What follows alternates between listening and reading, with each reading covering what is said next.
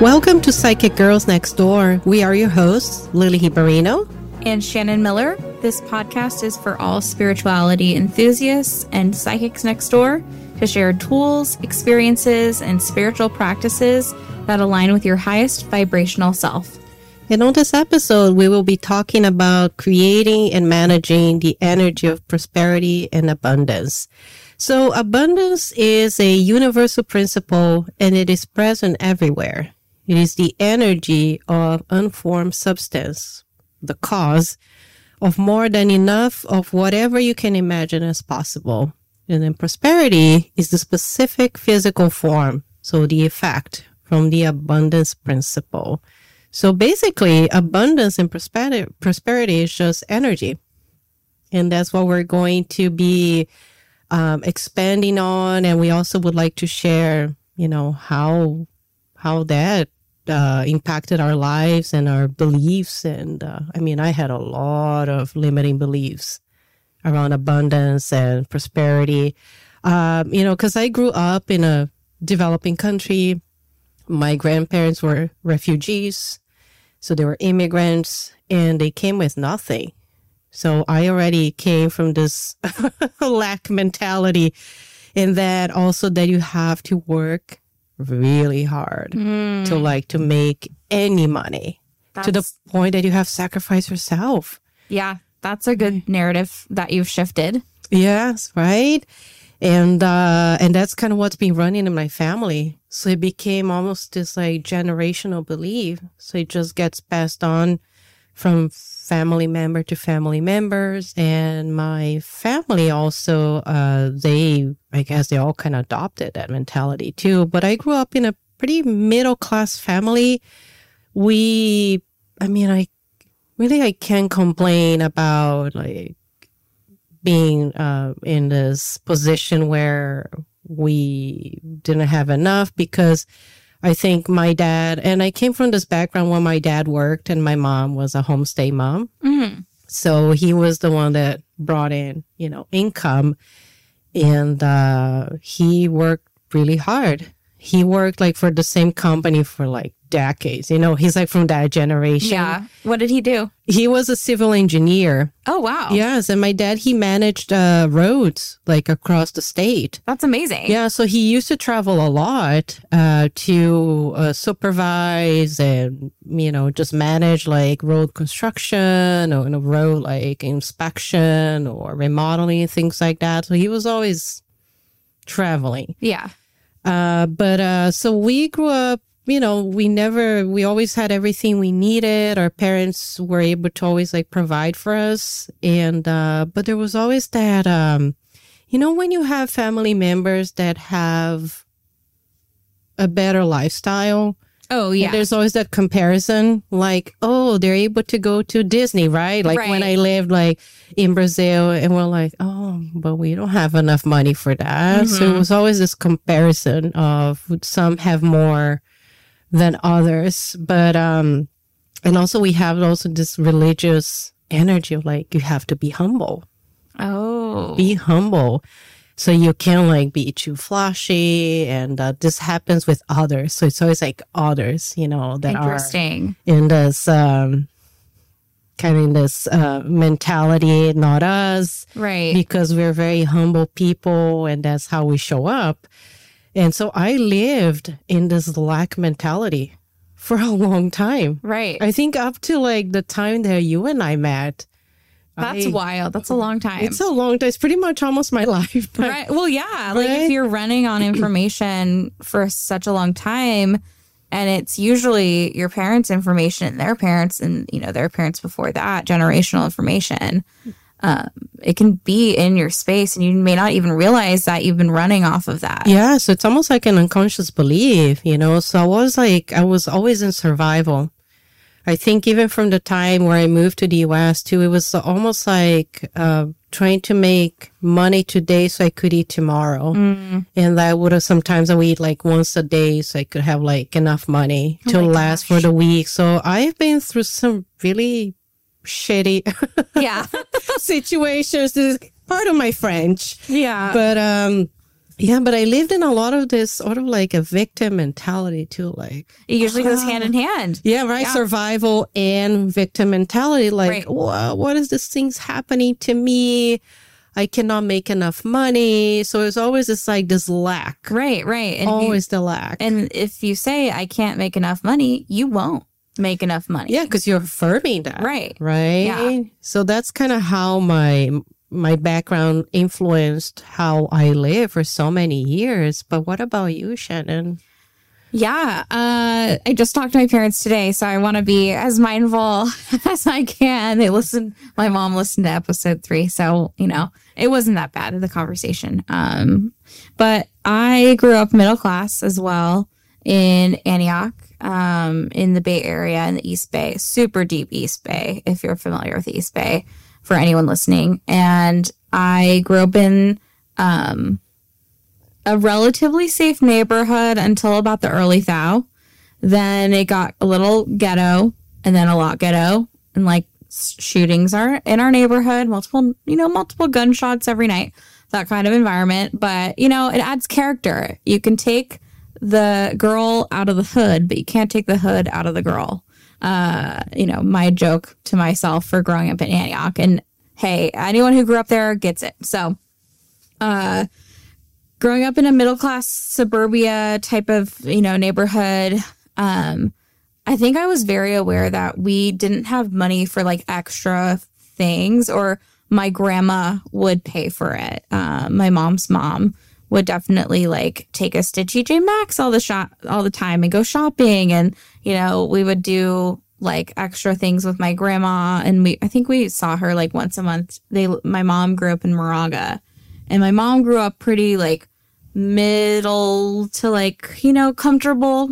Like i wouldn't say they were like rich but they were comfortable. Um my grandma didn't work uh and my my grandpa was a contractor like a like a he built housing developments. So he was like pretty well off but he died when my mom was like 22 so he died really young. Um and so like my i don't know how i don't know how my grandma did it but either way they were comfortable their entire lives. And um, it's interesting that you bring up this concept of comparing to other family members because my uh, mom's eldest sister is a nurse and she was married to a pharmacist so they always had money they lived in a beautiful house like a huge home in in clayton on the outskirts of like you know concord and this like you know private court and uh, then my mom's middle sister is a hair uh, stylist so she's a cosmetologist hustler, like through and through, like getting that dollar every day. And then my mom, she worked part time as a special education aide, which is such an honorable career. And so she was able to get in. But she always had like, she was like a, a travel agency and she, you know, didn't go to college. Both my parents, my dad got his AA in, I think, business administration, and he owned his own business. He was a landscape uh, ar- architect. So he designed people's backyards. He designed gas station um, areas, and then eventually, uh, when he got uh, a job at the college I went to in the East Bay, it was like he like made it. He had a real salary. He had benefits. Uh, we always had benefits like healthcare through my mom's job, but it was definitely I think at like five or six, I was very early on m- made aware of how much money we did or didn't have, and emphasis on like didn't have because there were activities like I wanted to learn how to ice skate, you know, things like that are um but I never did. And uh you know, I maybe one day. I'm I'm not that old. I can still learn. I can go and I can now afford it on my own. But these are things that kind of stay with you. They do stay with you. Like it's always that thing, well, they can have it, but how come I can't? Right, right. Like if abundance is like free flowing, why isn't free if free flowing for us? Why does it, why do we have to work so hard Right, to right. have this type of abundance? Right. And as soon as I got a, as soon as I could drive or get a job, I got a job. Uh, and I paid, I bought my own clothes in high school. Um, I mean, my mom would buy our really too, probably too expensive prom dresses, to be quite honest. But she would buy like, you know, special occasions, stuff like that. But it like, I remember one year, I think like Christmas gifts were really slim. And we, like, my mom would go, like, she would save up all year to like buy like 1,500 or $2,000 worth of Christmas gifts, which is not a lot of money if you think about like if you are in a well off position but she would save literally all year for us to have Christmas gifts, which was amazing. Wow. But it's it like look at all that time uh, having to save up for a year and plan ahead, um, where a lot of people, you know, they can just go out and buy it tomorrow and they don't even have to think twice about it, or you know, they don't have have to put it on a credit card. Uh, and I remember my parents never fought about anything, but they would have discussions uh, around Same. money. Yeah. Same. I heard my parents to not only discuss, but they would argue Interesting. about money in front of me as a child. oh, yeah. You take that in. Absolutely. It becomes like uh, you become part of it, Yeah. Either like consciously or unconsciously. It just mm-hmm. stays with you because it's it, part of you thinks you're responsible for that too. Right. Right. Even though like you're not like looking as a child, like there's nothing to do with you, but you, I thought at times like, oh, because I asked for that toy, yeah. it was maybe a little too expensive or because I wanted that dress and mm-hmm. uh, it became like my narrative. So you become guilty. Yeah. Yeah. You become, mm. you have those feelings of like, oh, maybe I shouldn't have like asked for that. Or, and I think I stopped really being the one to ask for a lot of things as soon as I became at a young age aware of like how much we did or didn't have. Um, because I always felt like I could entertain myself regardless of like, you know, whether I had something or not. Like with my babysitting money, I saved up to buy my my first bass guitar when I was 13. And like I think my dad helped me with like part of it. Um so I never felt like, you know, th- there were things of course that we couldn't afford and it was just like it, it it was what it was, right? Like you can't afford it, you can't afford it. You can't live beyond your means. And uh, we always had food on the table. Uh, we always had, you know, felt warm. We had pets growing up. We could feed them. Like it was a very like comfortable home environment. So I feel very grateful for that. But there were like those when you look outside of your family unit and you see what other people have and you see like them going to Disneyland, right? Or going on lavish vacations and like we went on a cruise when we were 12 to Mexico and it was fun, but we didn't go and that, I would say that's a real vacation, but we would do like local, you know, trips rather like maybe Tahoe once a month or once a once a weekend, like for 4th of July every year. That was like our annual family vacation. And then um cuz we had my dad had friends who lived up there and like knew people who owned a house uh especially when I was really young. And then uh, we didn't take like our first like lavish family vacation until my my grandma died and a year later we went to hawaii as a family and my mom probably spent way too much money on that trip but it was amazing and i'm like wow like this feels like what people you know i had never felt like what it was like to go on vacation until like i was 16 besides like smaller trips like and not to say and i don't want to victimize myself in any way i had a great life growing up and very comfortable in you know, you made it work, right? But when you get that experience of like, oh, this is how the other half lives, you know, like that saying. Um, and it was a very fun vacation and it just made me realize like I really like this. I want more for myself. And then you kind of think to yourself, like, wait, I can have this too. Right. So it's almost like you step into the space where you think like only the VIP people at a, like, a very selective club that can have access to that.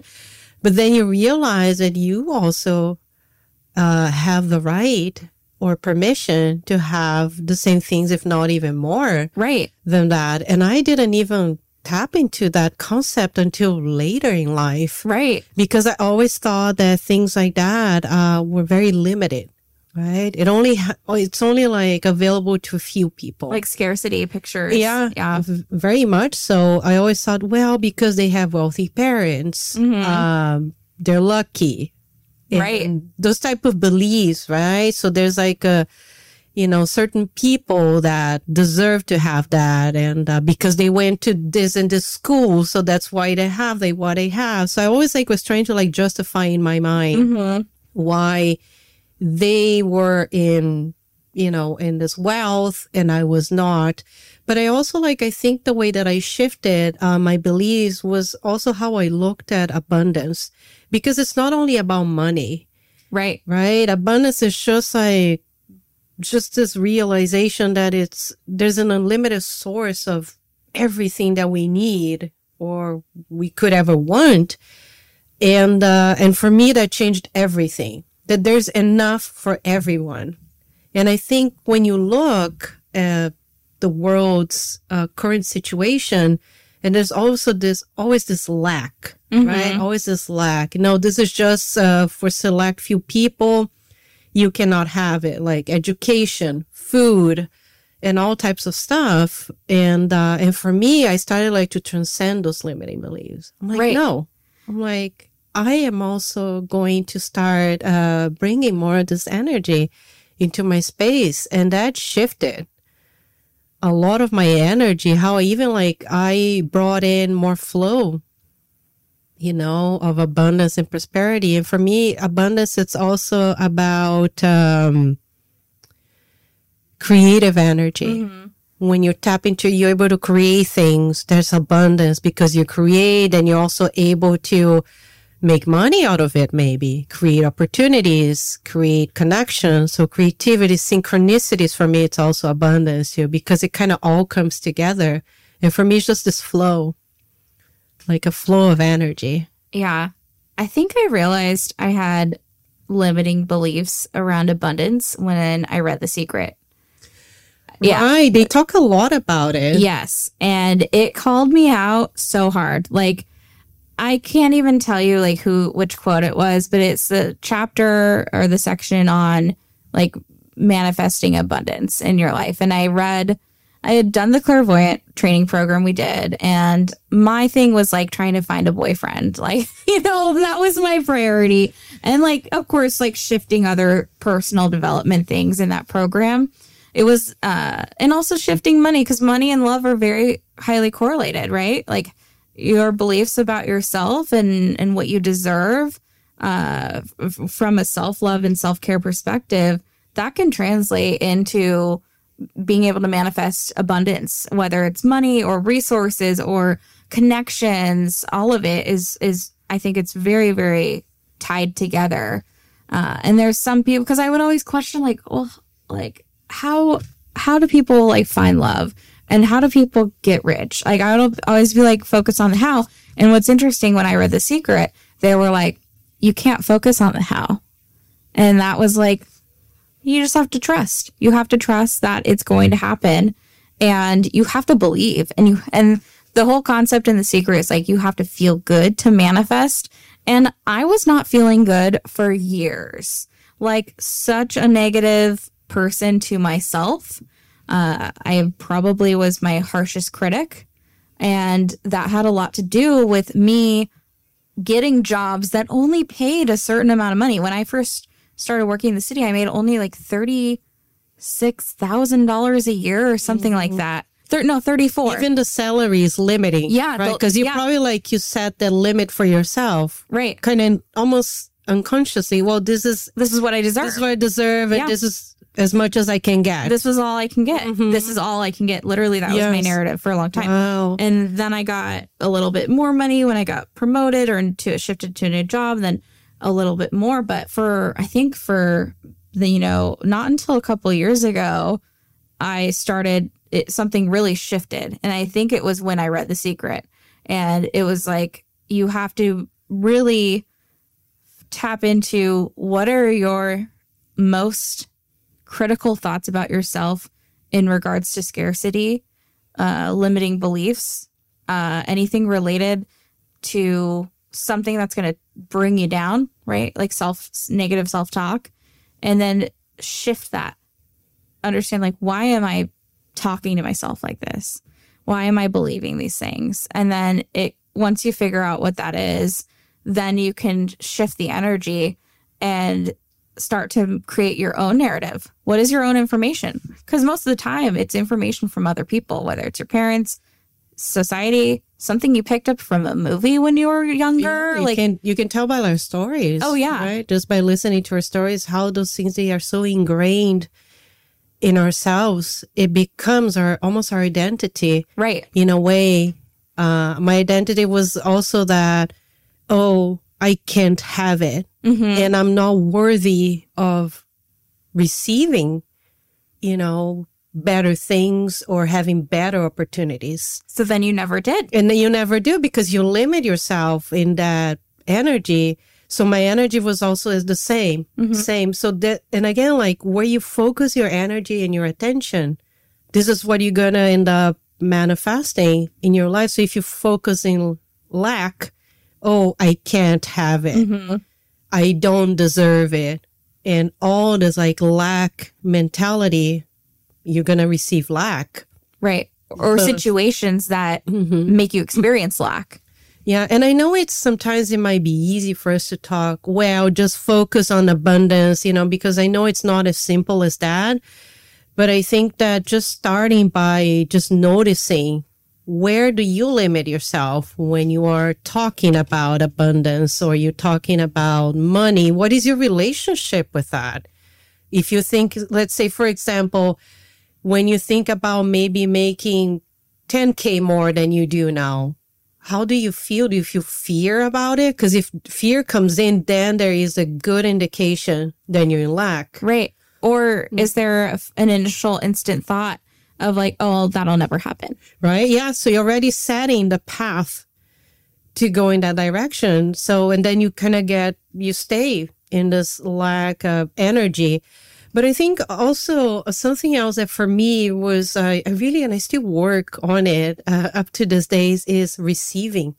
Right. Permission to receive. permission to receive because abundance and prosperity because it's energy so it's a give giving and taking giving and receiving so it's because it's constant flow and for a long time and i think i want to say like society in general right i mean it's all about giving and like especially i work as a caregiver so it's mm-hmm. always about giving to others putting others first and then and then i started to think about but wait i want to receive it too Right. but I never gave myself myself permission to receive because, and again, you have all those limiting beliefs behind that. But I think as I start opening up more to receive things, when people will give me things, I'm like, okay, yes, Yeah. uh, yes, thank you. Right. I will receive, you know, with an open heart, because as I started receiving, I started moving this energy and things just start flowing more and more. And, uh, and once you start tapping into that, you want more. like, yes, let's, let's just keep, let's keep the ball rolling too. But I think also, uh, another great way to focus, shift your energy a little more into abundance. It's look into gratitude, as you've mentioned. What do you have right now that you can be grateful for? Your body. Oh, we're listening to this podcast on a computer, Right. On your phone. Be grateful for that. So just start acknowledging and appreciating, because then you start bringing more of that into your life. I fully agree with you. And when I read, I'm going to bring up The Secret again, but when I read The Secret, it is about being grateful for what you have. And I realized like I have so much to be grateful for my health, my family, my friends, my, my cat Zoe. She's my soul cat. Like whatever you feel grateful for. And look at all these things. They're not related to money at all. right? It's either people, experiences, uh, or whatever it is that brings you joy. Doesn't necessarily have to be uh, the dollar bill or whatever currency that you use, but it. I think it's a lot. It's a state. It's an energetic state Yeah. that you kind of put yourself in, and you can always decide. Every day you make choices. You can make a choice to be in lack or you can make a choice to be in abundance. So experiment being more in abundance. Just kind of start tapping into that and just notice how things they start shifting. you'll just like see it and you may not like see it right away but you'll you'll feel it i felt it internally at first i feel like i was constantly anxious and as soon as i changed my narrative about being anxious about where am I going to get the nine my next dollar? I think for a few years I was in that place. I shifted that energy, uh, and then I read The Secret. So I think I did a little bit of both, right? And each thing, but I had my aha moment. Right. It, Something shifted in Something- you. Yeah, massively shifted. Well, it's interesting because for me, books also helped Mhm. in this transition. But I, I also decided to educate myself on financial management Mm. because I had no idea how to manage my money. Yeah. like I had no budget. I spent way more than a than what I made. So for me, it's also taking action. Yeah. And oh my gosh, and I dreaded that. Oh yeah, You you, know. you have to face yourself. yeah you face yourself you you face your own issues and uh and i was like you know what i need to educate myself and start really organizing my finances so for me it was taking small steps just like downloading this online budget planner reading books so i also recommend two books one is uh, smart girls finish rich if you are if you want more information on you know how to improve your finances. And the other one is i'll teach you to be rich. And actually i heard about those books on a podcast so i just want to pay it forward. So if this brings you more information and more insight i hope this brings you you know more abundance to you and hopefully it will flow into your life. And uh, but we also have immense gratitude for each one of you listening to us but thank you so much for listening, joining us. And don't forget to leave us a comment, a review, and we'll see you on our next episode. Thank you so much from the Psychic Girls Next Door. Bye bye.